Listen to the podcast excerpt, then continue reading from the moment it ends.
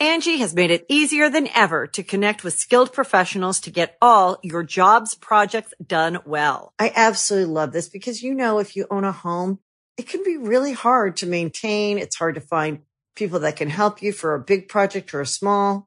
Well, whether it's in everyday maintenance and repairs or making dream projects a reality, it can be hard just to know where to start. But now all you need to do is Angi that and find a skilled local pro who will deliver the quality and expertise you need. Angi has over 20 years of home service experience and they've combined it with new tools to simplify the whole process.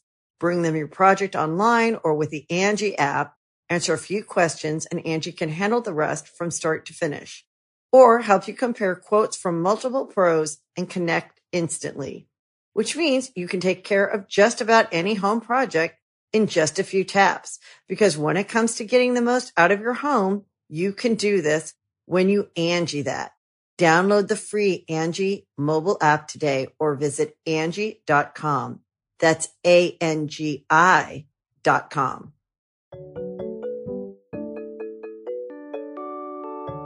Popular Science, we report and write dozens of science and tech stories every week. And while most of the stuff we stumble across makes it into our articles, we also find plenty of weird facts that we just keep around the office. So we figured, why not share those with you? Welcome to the weirdest thing I learned this week from the editors of Popular Science. I'm Rachel Feltman. I'm Purbita Saha. And I'm Corinne Iozio. Corinne, you're here, and that can only mean one thing. It is digital edition o'clock. Whoa. Almost quite literally. The spring issue went live this morning, mere hours, minutes, seconds ago, depending on when you're listening to this and when you might have gone to popsci.com and been like, oh, there's an issue. It's called messy. I'm messy. My life's messy. Maybe my desk is messy. I wonder what this is all about. Um, and that's what we're here to talk about. Um, lots of really fantastic stories in there about um, what I call problem tunities, what we can learn by staring at the messes we make and the good things that we can make out of them. Yes. Listeners, for those of you who have forgotten or have not yet learned, the weirdest thing I learned this week is a podcast brought to you by Popular Science, which is also a magazine.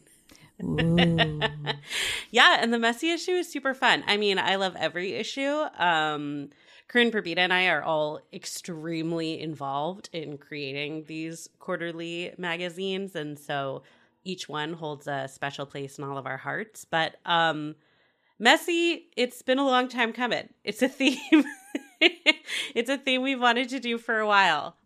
Yes, and it is gone. This is now actually the story that I'm going to talk about is probably one of the reasons that we refused to let this issue go yes. this theme um, and i'm really excited to talk about it. To pull back the curtain messy was originally going to be an issue in early 2020 it was going to be called oops. And we yes. thought maybe it's not so good to have a playful issue about oopses at this time.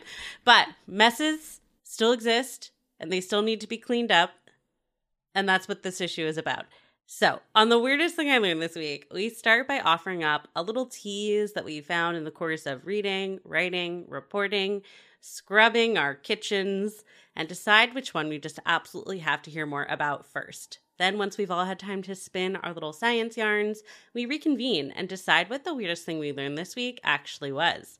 Corinne, why don't you start with your tease? I want to talk about why marine biologists are really, really, really into a very particular kitchen scrubber. Ooh.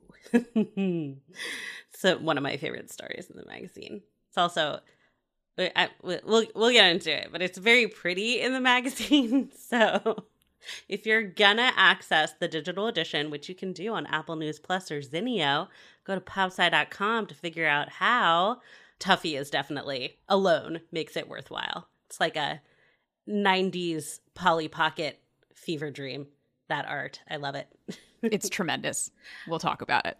Uh my tease um is that I want to talk about uh pooping in space and how it used to be like a really big problem and it's still kind of a problem. Um, more complicated than pooping on Earth, for sure. I guess that's all I'll say. That's my tease. I can't imagine I think, pooping on Earth is already so complicated. I, that's that's the problem I started out this journey with. I was really. we'll get into it more, but sure. Pooping's not always easy, no matter where you are. Uh, what's your tease? Uh, I'm going to tell a story about why accidental chocolate rivers are public hazards. Oh. And when I mean chocolate, I mean real chocolate, not right. Poop. No, that's good. Yeah. Thank you for yes, that's clarifying. uh, uh, well, why don't we start? Well, hmm, I'm trying to think. What do we want to start with? I feel like the chocolate one is uh not. I so... want to separate the chocolate and the poop if right. we can. I, yeah, yeah. Why don't I get well, how quickly do we want to gross people out for real, though? Let's Mine is not, definitely chocolate. not gross, and yeah, it's also we'll ease short. into it. Let's start with the chocolate. Start with something delicious. All right. Well, this story starts in a very humble German town, uh, and Rachel, I was thinking that I should have run some of these German words by you and your spouse Oliver, but alas, I did not. So sorry to all the um, German files out there. I'm going to butcher this, but uh, the town is called Westoner. Uh, it is pretty much off the map, um, kind of on the northwest end of Germany. Uh, I think the closest big city would probably be Hamm. And the sad thing is, if you look up Westoner, uh, both in news and images, all the articles link to one specific incident. And it happened in December of 2018. Uh, it was a few weeks before Christmas at the Dreimeister chocolate factory. Uh, so I particularly didn't recognize Dreimeister. I think it's really just a kind of German specialty chocolate company. I don't think you can buy it here in the US. But their products look delightful. They make these beautiful, like gold wrapped chocolate discs. Look far better than the trash M and M's I eat on the daily. uh, but they have a small little factory in Westoner, and um, this a couple weeks before Christmas, they had a valve malfunction in one of their storage tankers. And that meant all the liquid chocolate that was being held in this tanker, which was not too much because it was a small factory, maybe about like 2,000 pounds a ton.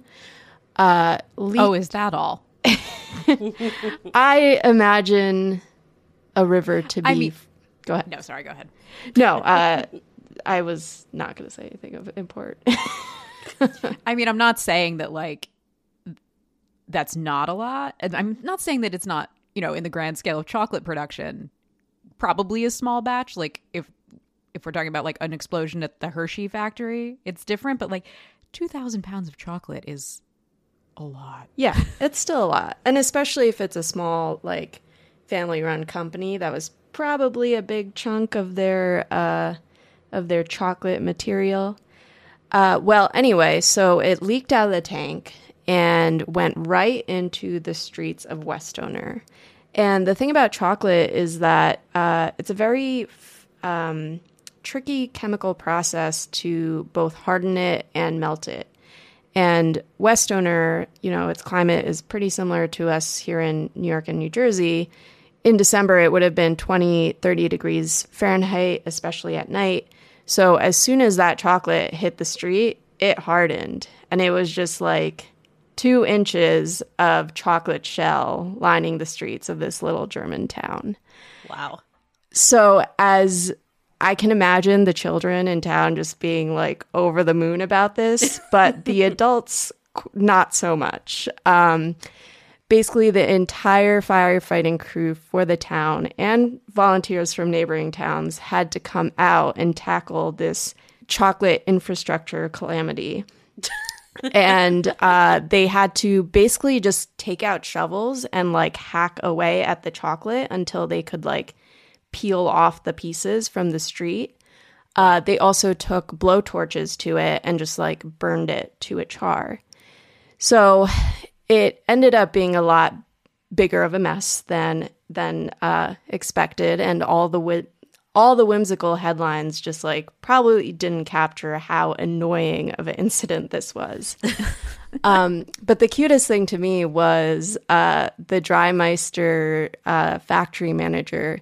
The one quote that all the news stories had from him was like, "Well, at least it didn't happen on Christmas because that would have been a real crisis." Uh, which is um, yeah, that's that's definitely a silver lining if you want to see it yeah. that way. Um, and just looking at the picture of it, which Purbita shared with me and Rachel yesterday, it looks almost just like road surface. The way that it just goes smooth and hard, like on top of the asphalt. It's just I looking at it, you're like, yeah, that really looks like a paint. yeah, it's a second like, road, but it's I, chocolate. You know, I I could not make chocolate harden that well if I tried. Like I've watched Bon Appetit Test Kitchen. I know how difficult it is to make chocolate do what you want it to do. Or even just trying to handle chocolate in an everyday kitchen scenario and knowing what an unbelievable mess you make, even if you're really good at it, which I am not it's a disaster. One time I was making ganache at a friend's house and I accidentally dropped the bowl. It was real. Oh no!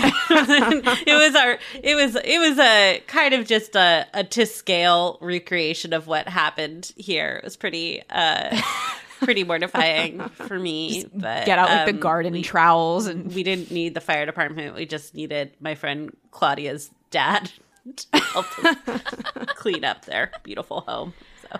Uh, yeah, and the reason chocolate is so so this process is called tempering, getting chocolate. Well, the thing is, when you're cooking with chocolate, you have to heat it or cool it to multiple temperatures to get it to the texture and consistency that you want. And the reason for this is uh, cocoa fat. Um, so the problem with cocoa fat is that it's like very uh, complex structurally. So when it um, when it gets cold and when it crystallizes, uh, it can take any of six different shapes, uh, which is actually really interesting and fun to read about. And there's a lot of um, cool like molecular chemistry research on this. So I definitely encourage readers to do that.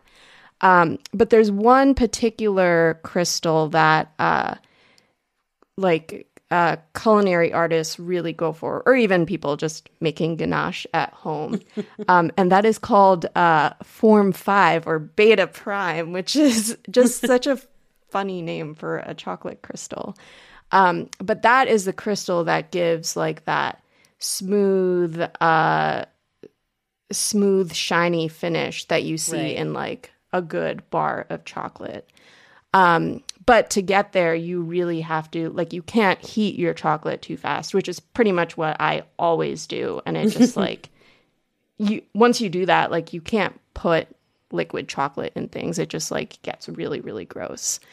Um, but then you also can't cool it too fast. Like, it's a very fine, like, range of temperature that you need. Um, and it's not that high either. I think it's like something between like room temperature or even higher than room temperature like like high 80s to like low 90s that you need to start with and then you raise the temperature from there.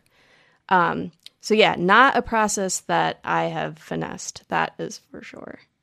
But yeah there's i did i was curious to see how many chocolate leaks there have been worldwide. Uh, i do not have a hard stat for you but just a month after the um, Westoner incident, there was another chocolate spill in Flagstaff, Arizona. Uh, this was not from the chocolate capital of the Southwest, clearly. yeah, I don't actually know. So it, it came from a tanker truck. I don't know where the truck was coming from or where it was going, but it was holding liquid chocolate again, uh, heated to a precise 120 degrees Fahrenheit and the truck got, you know, the driver just got into an accident and the tanker flipped over. Uh, luckily, they were okay. Um, and I think about like 4,000 pounds of chocolate ended up on this highway in Flagstaff, Arizona. And um, this time, it because it's Arizona, it actually did not harden. It was just like kind of sludge um, that uh, the the local like public safety teams had to clean up. Um, and it seems like they they actually had a pretty good time with it. There are some there's some good tweets from the um, local Flagstaff officials uh, where you know they're just grinning through these messes of chocolate um, in while wearing hazmat gear. So something I would yeah, I volunteer for is cleaning up chocolate off an interstate. I just would worry that it would turn me off of chocolate. Right? Even just the word like, oh, it didn't harden, it was just sludge. My insides went, yeah, chocolate sludge. I mean, again, like comes back to how much we should appreciate tempering chocolate because the texture of the chocolate we eat and love is because of that, you know. Yeah. Beautiful cooking. I wonder what the stage process. is. I wonder what the stage is when it's like the chocolate's a little bit too old and it sort of gets that dusty sheen on the bottom yeah. of it. I, I don't want that one but I'll eat it anyway. I uh when I was a teenager, I, I talked my parents into getting a um a little like tabletop chocolate fountain for special occasions. And um, the thing is with those, you need to use candy melts because there needs to be it needs to be a pretty oily chocolate concoction for it to move smoothly through that little. It's basically just like it. It has like a little spiral uh, spinning in a tube so that it like you know, creates um, a li- lift and that it spills out from the top. But um, we had a lot of misadventures with that chocolate fountain because the texture is so temperamental. Um, and if the chocolate was not exactly liquid but viscous enough, it would just like create these very unappetizing like little like globs of chocolate oh, like like kind of erupting from it so anyway oh. um that definitely it is possible to have an unappetizing chocolate fountain fun fact um so i, I can it. definitely imagine being deeply turned off of chocolate by having to yeah. shovel a bunch of sludge mixed with asphalt yeah, I, I sort of personally referenced the summer that I worked at an ice cream shop, mm. and then it really ruined it for quite some time. It just gets everywhere. Yeah. But luckily, currently, the three of us all enjoy a career uh, where we can just enjoy chocolate recreationally. Um. that is true. Privilege. Um, Absolutely. Yeah. Uh, speaking of people who don't enjoy Uh-oh. chocolate. Um, of course, my reading about chocolate retrospect. What was biggest that? Red flag. As in my worst ex hated chocolate. In retrospect, biggest red flag. Don't trust people who don't like chocolate. Bad uh, sign. Well, Damaged I don't people. know if you're. I doubt your ex was the actor who played Augustus in the original Charlie the Chocolate Factory. No, but honestly, like some similarities for sure. but I was I was after reading about these uh, two separate chocolate accidents. I was reading. Um, I was curious what that chocolate river, like on the film set, was actually made of, and uh, I think they definitely pushed some like child. Um, safety laws there because I've heard uh, that about that movie in general. I yeah, I think so. Um, we we should do an investigation on that. But uh, I guess the river was just a giant like trough that they dug out um, and filled with like kind of like tainted water. Uh, so definitely not chocolate. It was just dirty water, and they actually put this uh, young actor uh, in it. Um, he had to swim around. He had to like be filled like he was stuck in a pipe that was filled up to his head with water. And I guess like the cast and crew would just also dump trash in this river, like coffee grounds and stuff, Aww. because it was already dirty.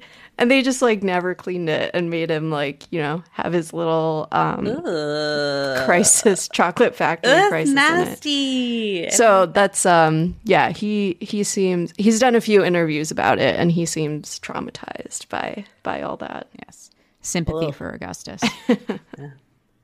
all right we're gonna take a quick break and then we'll be back with more facts Angi has made it easier than ever to connect with skilled professionals to get all your jobs projects done well. I absolutely love this because, you know, if you own a home, it can be really hard to maintain. It's hard to find people that can help you for a big project or a small. Well, whether it's in everyday maintenance and repairs or making dream projects a reality, it can be hard just to know where to start. But now all you need to do is Angi that and find a skilled local pro who will deliver the quality and expertise you need. Angi has over 20 years of home service experience and they've combined it with new tools to simplify the whole process.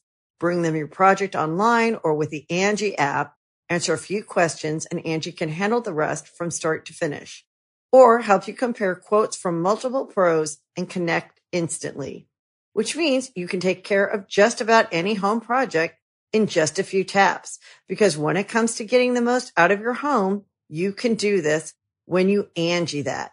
Download the free Angi mobile app today or visit Angi.com. That's A-N-G-I dot com.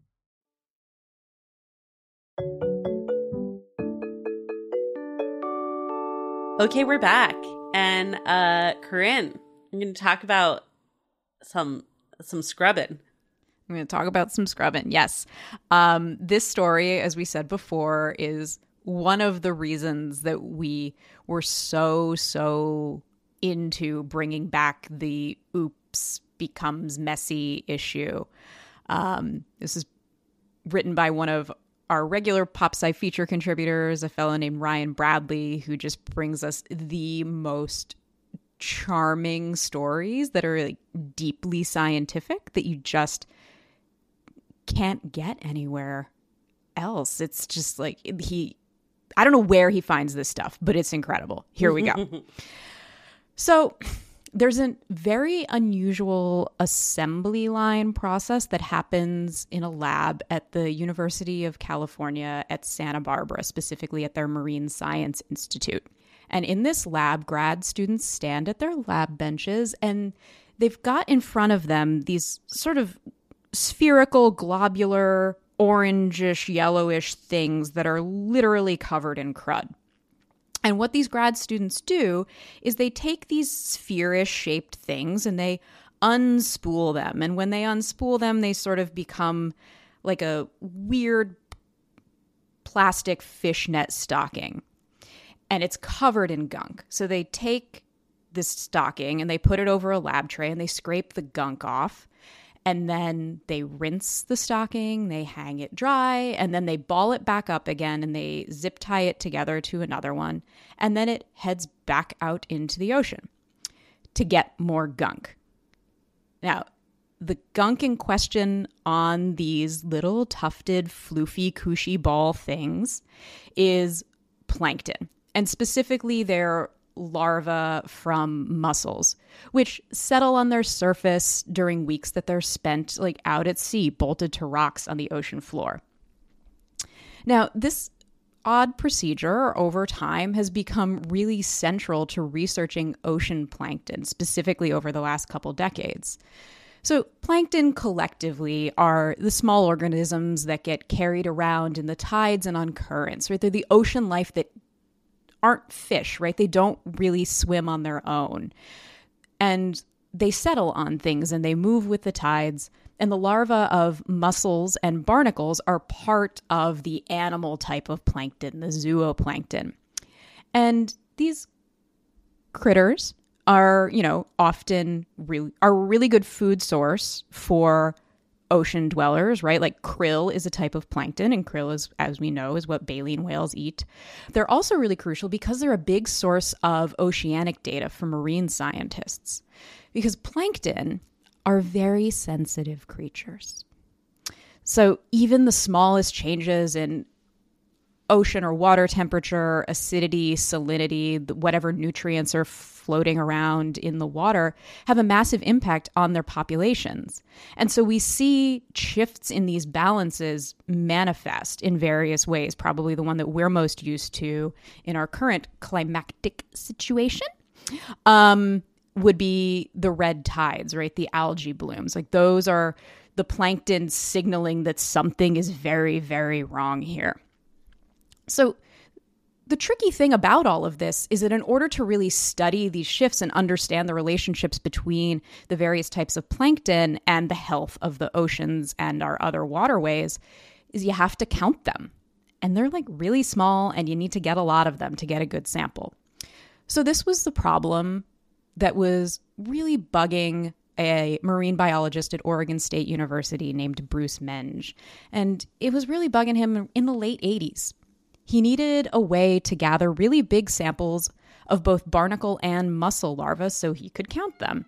Barnacles were kind of the easy part. You know, we've all seen enough like pirate ship movies to know that these things really just collect en masse on like slick surfaces like boat hulls. So he was able to create substrates like a medium to collect barnacle larvae out of boat decking. That was really super easy. Mussel larvae, though, was really, really tricky because what they naturally settle on are these like fibrous strands of green algae that kind of look like koosh balls, or they grab onto, you know, the beards of other mussels and they kind of nestle on top of one another. So, what he was looking for was some sort of standardized surface, right? Like, what's the boat decking of mussel larva that he could attach and that would reliably be able to replicate that type of same collection surface again and again and again, right? He was looking for something that he could control. So aren't he was we all? aren't we all? I just want I just want to feel like I'm in control of just one something, thing. one thing, just anything.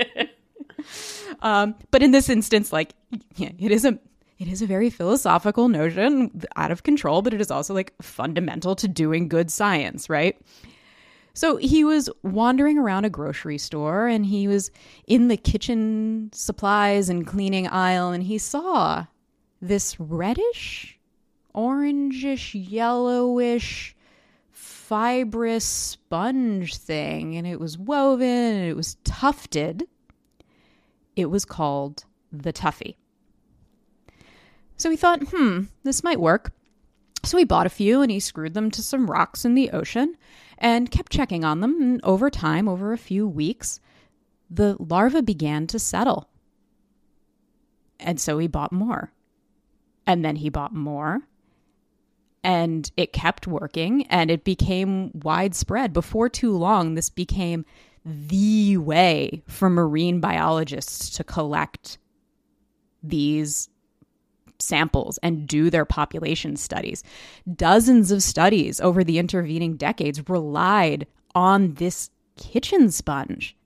Marine biologists were buying them by the crate.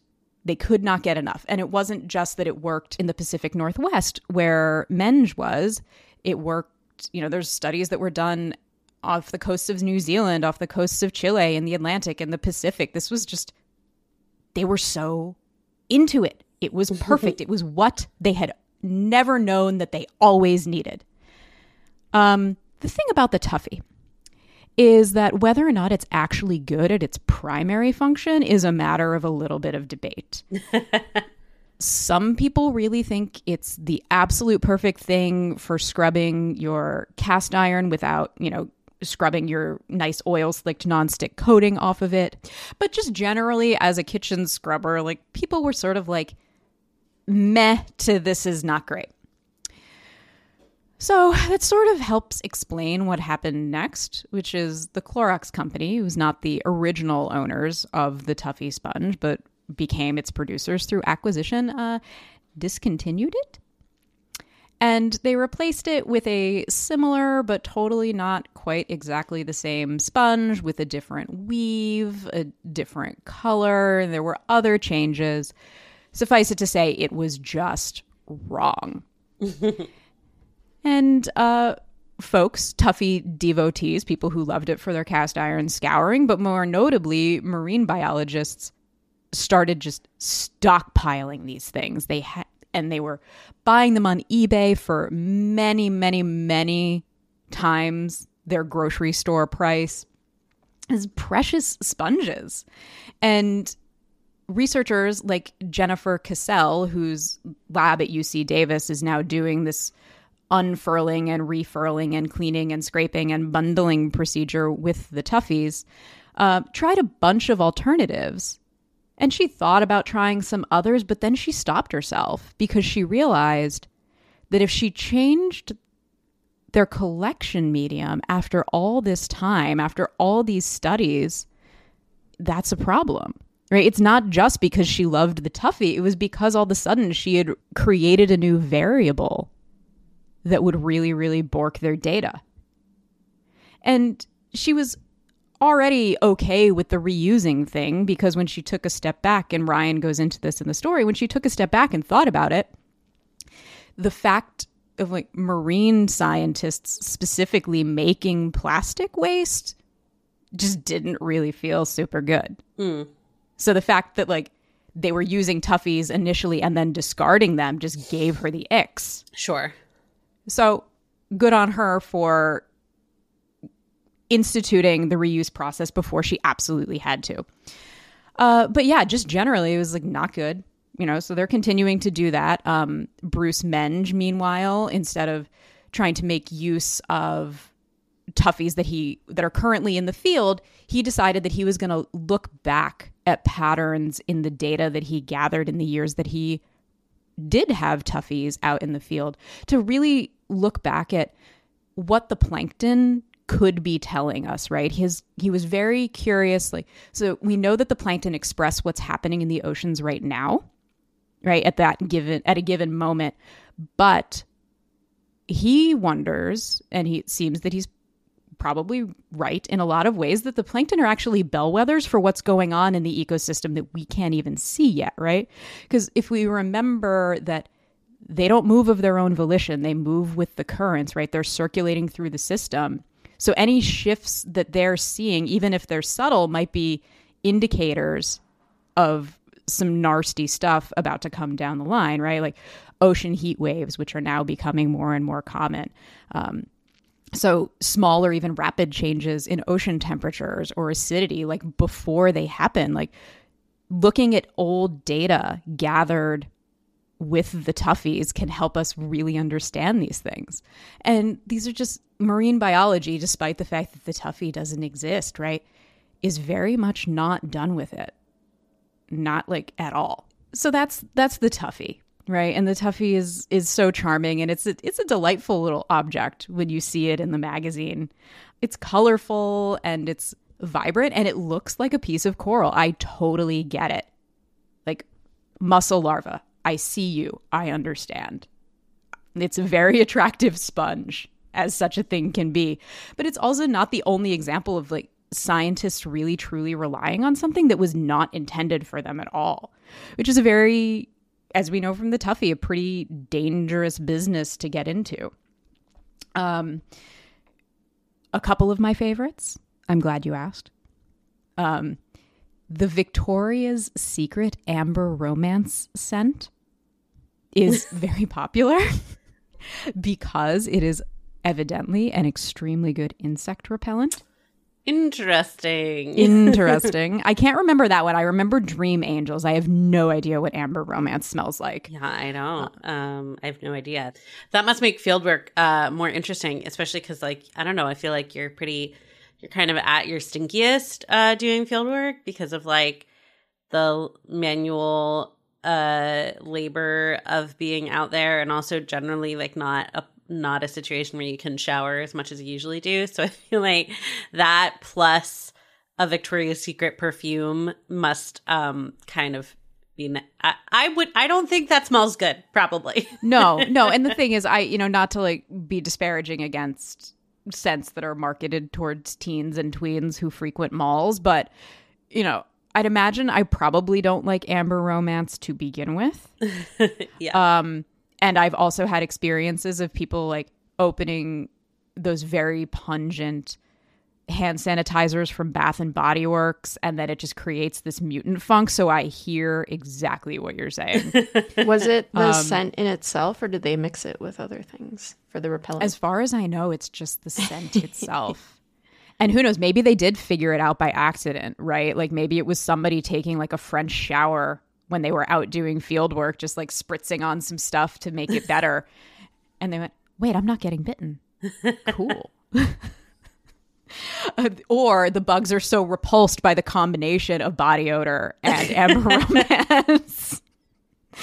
um, yeah, but and you see other things like sifting bones with tea strainers, or um, there's a certain type of waterproof paper that uh, Cassell's lab used for note taking that was made by Xerox, and then Xerox changed the paper, and she was like, "Ah, oh, crap," because they just like it's not that research ground to a halt, but they like stopped being able to like make notes the way that they thought they the way that they needed to because like they needed their waterproof paper. Um, but it's just it's an interesting thing to think about that you put science sort of in the crosshairs of the whims of like consumer desire. Mm. Mm-hmm. Um, and it's hard to to change something once you've started using it. Uh, and there are whole economic theories about this that we go into in the piece, but we do not have to go into right now because um, I will not do them justice.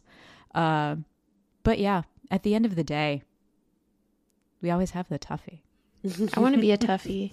I just want to catch plankton and waves and yeah, let that be my sounds sounds chill. It sounds like a pretty nice life until they like stretch you out and start scraping things off of you. Okay. I know yeah, that's I'll tap out nice before too. that. I like I. it's like what I. It's what I go to like Korean spas for. So truth, basically, what, truth, fair happens there. So it's um, a good um, life for a Tuffy. Yeah. All right, we're gonna take a quick break, and then we'll be back with one more messy fact.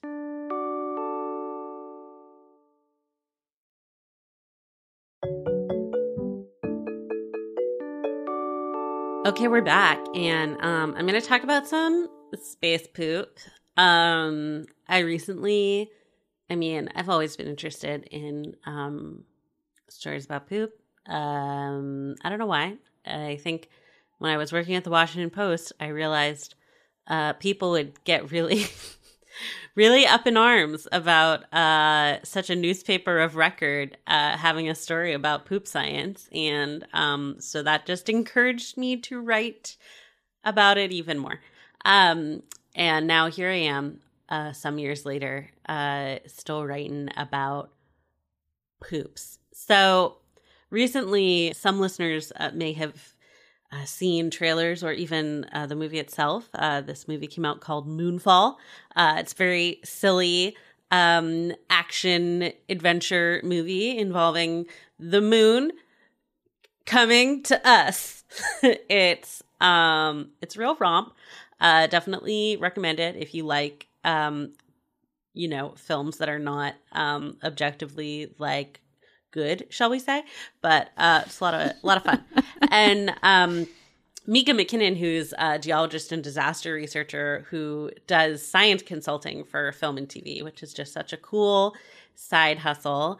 Um, she reached out to me, being like, you know, I'm doing the press junket for this, and I'm really concerned that maybe no one's going to ask me about um, the fact that one of the characters, when he finds out unexpectedly that he's going into space, says he has irritable bowel syndrome.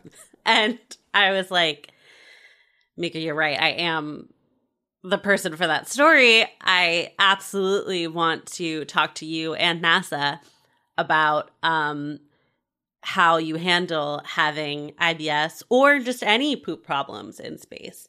Um, because I was aware that pooping in space is kind of an ordeal. Um, you know, even today, with uh, modern technology. Uh, it is done with the assistance of um, vacuum pressure because the thing is that for uh, for most of us, particularly if we are um, relatively able-bodied, uh, going to the bathroom, while it may not always be pleasant, uh, is like a is pretty straightforward. Like the the the stuff comes out of you and gravity takes it into the toilet, right? Um, Bless and, gravity. Thank you. Yeah, thank you, gravity. Uh, the thing is, there's no gravity on the International Space Station. Um, just to name one example of a place you might be in space. And um, so, even with modern technology, like going to the bathroom on the ISS involves like a vacuum funnel that you put on your person so that it can draw away um, the stuff that gravity usually um, takes care of plunk into, plunking into the toilet for us. So I knew that, and I knew that even that was like a a big advance, and that um, historically things have been more difficult. For example, um, on the Apollo 10 transcripts, which uh, I first I read for the first time because I was pre-writing an obituary for a very famous astronaut. It's a very um, a very awkward uh, rite of passage. If you work at a big newspaper, they have you um, write up an obituary for someone who is not sick, not dead, just just there's some concern that they might croak uh, sometime the next five years. Um, and so I had to call up people and be like, um, obviously, this will never run. This person you love very much will live forever. But supposing they died, what what would you want me to say about them? and um, so I was reading some Apollo transcripts, and uh, in Apollo 10, you will find, and I'm looking at this right now, you can see it online. I will link to it on popsci.com slash weird because everything is recorded. Um, there are references to a floating turd, and in fact, several floating turds, because uh, on Apollo 10, um, poops escaped. There were free floating poops. Um, multiple instances of that and um, so I'll just read some choice quotes, but again, you can you can examine this for yourself. Um, see the primary documentation. Uh, someone says, "Have you got the turd?" And someone else says, "You got a big mess. People are mad at you, and I don't blame them. I don't care." I, Dad gum, I still think it's a little funny. First crap around the sun the first free crap in space. I'm skipping around just to be clear. These are multiple. Did they did they redact the names? Speaking. What? Did they redact the names? Um so they're labeled by um like their role oh, uh, on the crew. okay. Um so, so it's you, figure outable. You can see who's who, but that, then also like this is a transcript from a recording uh from like the 60s. So I think there are in a couple instances it's maybe a little dubious who was actually talking, but um, you can you can suss it out if you so choose. I am just not outing anyone at this moment. Um, I was just gonna say that I very much am charmed and appreciate the like okay for public consumption earnest G-rated swearing. yeah, they do occasionally really swear, but they clearly, given the era and um, the military background of everyone involved, they clearly like make an effort to to do more dadgum and darn it than anything else. um, there's that. Then later. in the middle they're talking about you know being in space they're doing very serious things uh oh who did it who did what what? Who did it? Where did that come from? Give me a napkin quick. There's a turd floating through the air. I didn't do it. It ain't one of mine. I don't think it's one of mine. Mine was a little more sticky than that. Throw that away. God almighty. Nothing. That's enough for me. Nice going there. No more turds are going to fit in there. so that's them dealing with the waste compartment. Um, uh, so How is this not a movie or a video game at this point? Uh, it should yeah. have been one. Absolutely. A video game though. Oh my god. And then I again, one more time later on in the transcript, again when they're trying to deal with being in space, suddenly they're they're in the middle of talking to like mission control and then they're like Here's another goddamn turd. What's the matter with you guys? Someone says, Well, babe, if it was me, I sure would know I was shitting on the floor. it was just floating around. And they're talking about the consistency, um, and they're just like, no one's owning up to the poop. Um, so anyway, um, I was talking to uh, Joseph Schmidt, who's a a flight surgeon um, at NASA, which basically means like he is the physician for astronauts, and um, he's been assigned to several space missions. So like it's his job to make sure people are generally healthy and that they're like prepared for any health problems they might face while in space. Um, and then he just kind of works with like coaching them through the process of acclimating, all of that. Um, and so he and I were chatting about the turn transcripts. He was like, "Yeah, you might, yeah, you know, there's actually like a." There, there was a, a poop incident, and I'm like, I know, man. I've read the Apollo 10 transcripts. I'm not, it's not my first space poop rodeo. Um, and here's the thing, um, is that uh, despite the indignation of the astronauts being like, "How is this possible? Who who done it?" Um, it was actually like very understandable uh, for this to occur because the way that astronauts pooped during the Apollo missions was that they had these baggies that had like sticky stuff around the edge. So you literally stuck the baggie to your butt and that they had the issue of like there was no gravity to make stuff come away. So they added like an extra little like tab in the plastic so that you could manually uh, manipulate things and get everything down into the bag. And then you would seal it and it would go into that compartment that they were talking about like not being able to hold more poop. And so if a sticky bag came undone either while you were doing your business or after you had tried to um, dispose of it, then it would just be freeborn. Uh, it would be the first free poop in space, as they said. um, so this probably like happened. Um, you know, hopefully not every Apollo mission, but like it was definitely on the list of of things that could go wrong. High on the list, I would say. Um, these days, there are like the Soyuz does have like a little um suction toilet, but it is like uh as as unpleasant as the experience sounds on the ISS, it is like a smaller facility when you're, you know, launching up.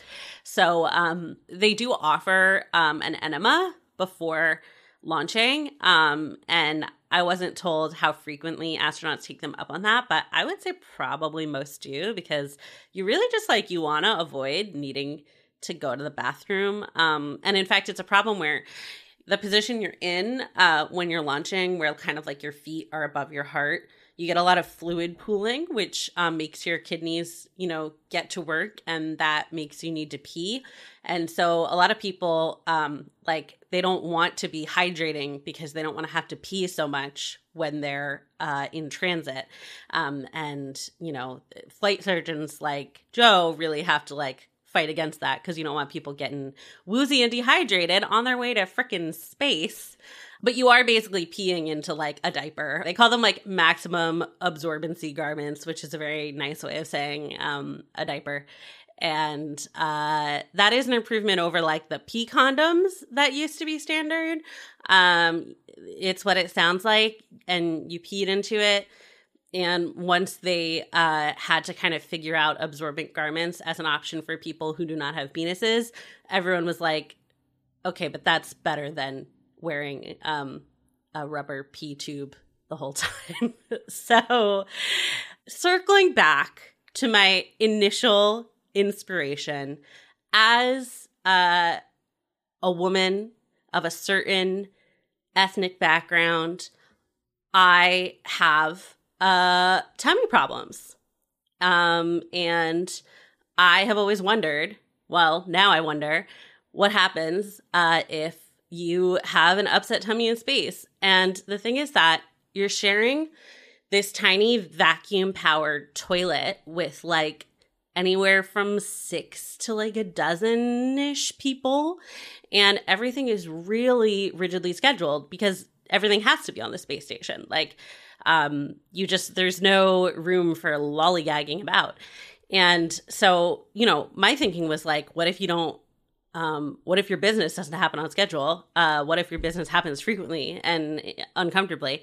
Um, and the takeaway is that, like, while everything is scheduled, uh, there is like kind of gray space and you can always choose to hurry up a task so that you have more free time to use the bathroom.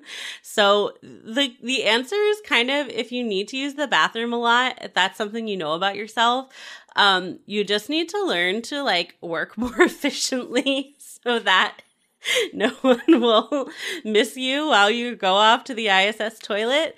Um, of course, you still need to negotiate uh, the use of that toilet with the people you are uh, stuck in orbit with.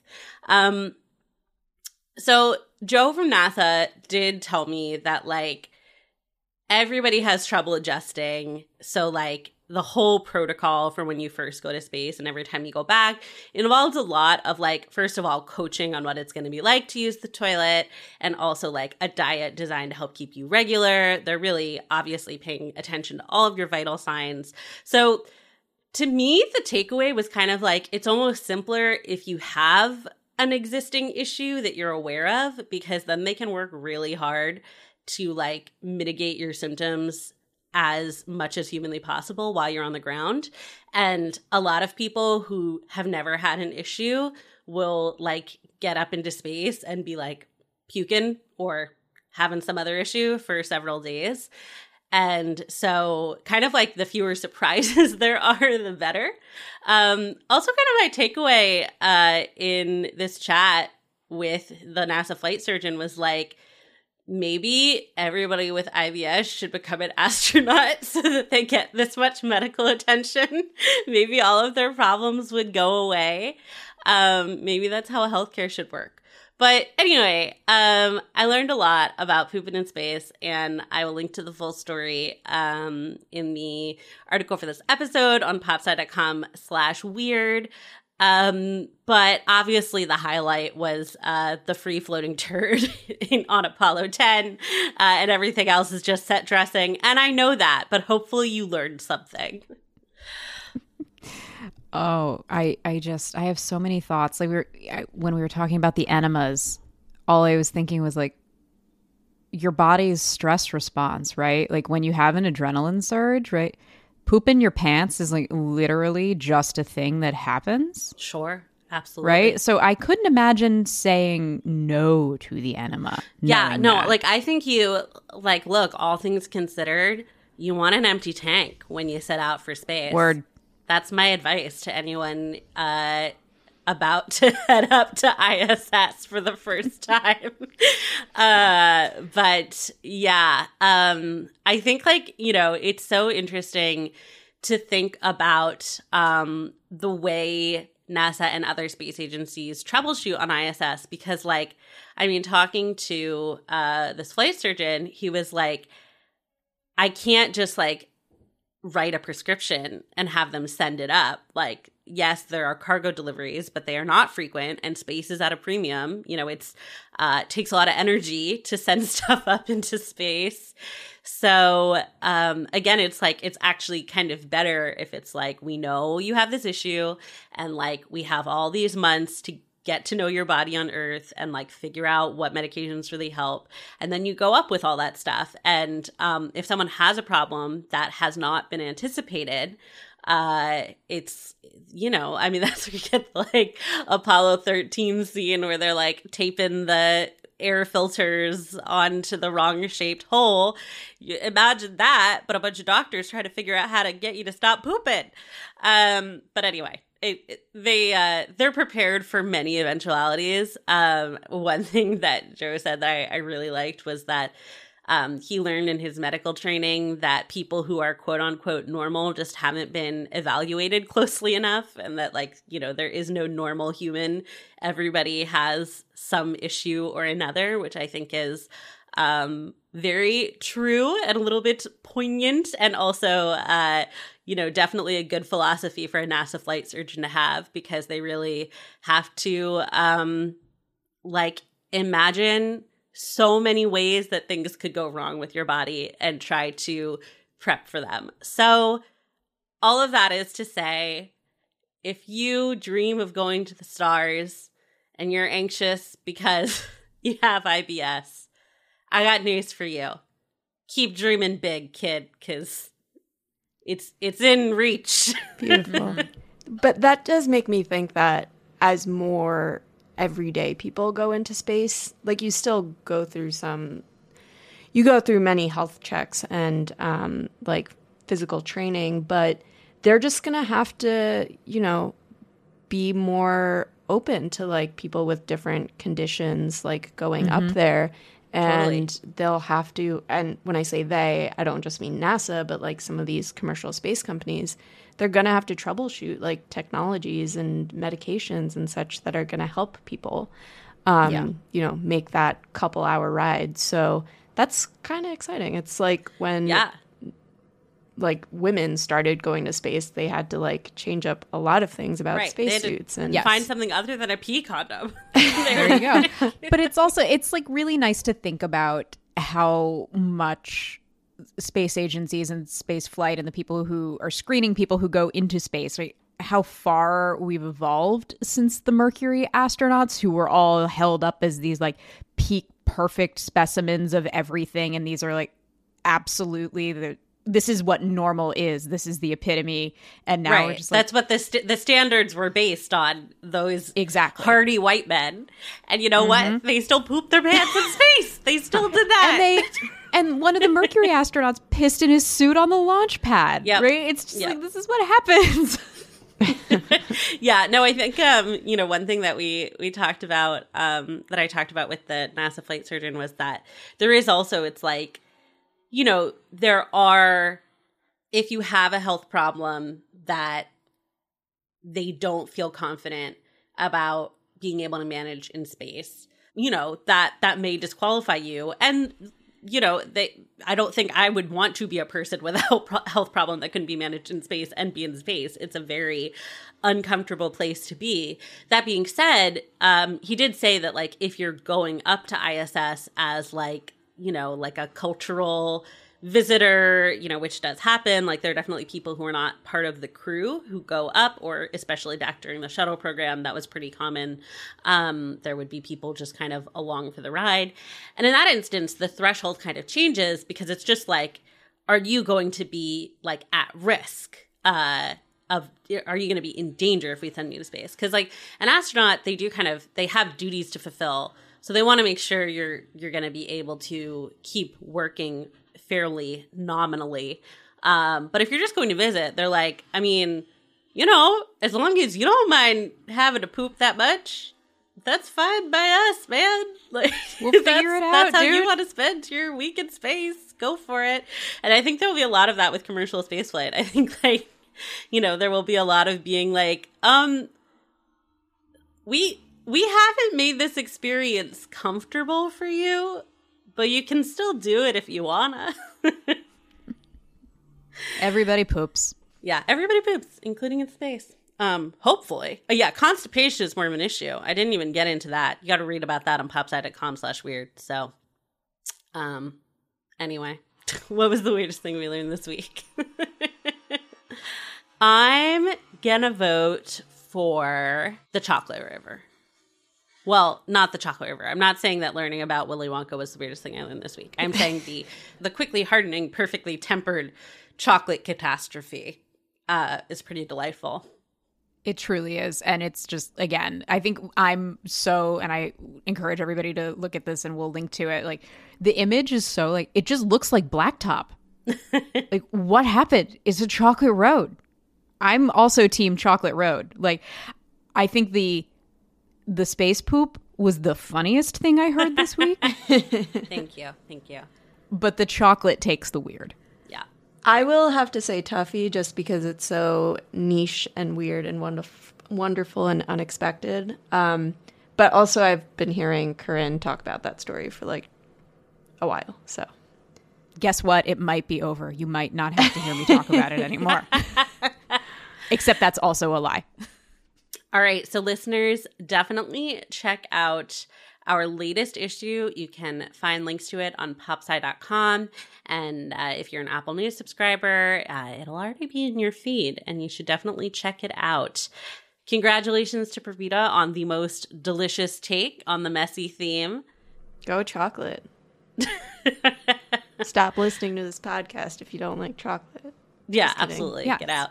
but it is it is the it is the perfect mess to revel in. Yes, absolutely. and that's what it's all about. The weirdest thing I learned this week is a popular science podcast. We're available on all major podcast platforms, so subscribe wherever you're listening now. And if you like what you hear, please rate and review us on Apple Podcasts. It helps other weirdos find the show. For more information on the stories you heard in this episode, come find us at popsci.com slash weird. You can buy our merch, including Weirdest Thing t-shirts, tote bags, and mugs at popsci.threadless.com. The show is produced by all of our hosts, including me, Rachel Feltman, with editing and audio engineering by Jess Boddy. Our theme music is by Billy Cadden. If you have questions, suggestions, or weird stories to share, tweet us at weirdest underscore thing. Thanks for listening, weirdos.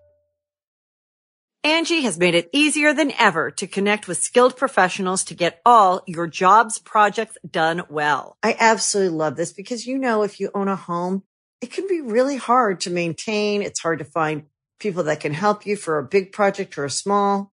Well, whether it's in everyday maintenance and repairs or making dream projects a reality, it can be hard just to know where to start. But now all you need to do is Angi that and find a skilled local pro who will deliver the quality and expertise you need.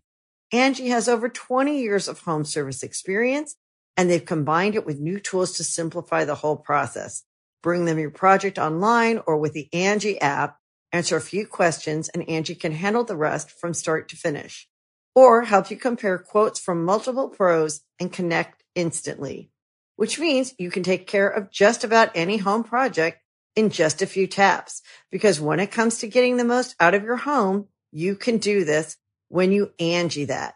Download the free Angi mobile app today or visit Angi.com. That's A-N-G-I dot com.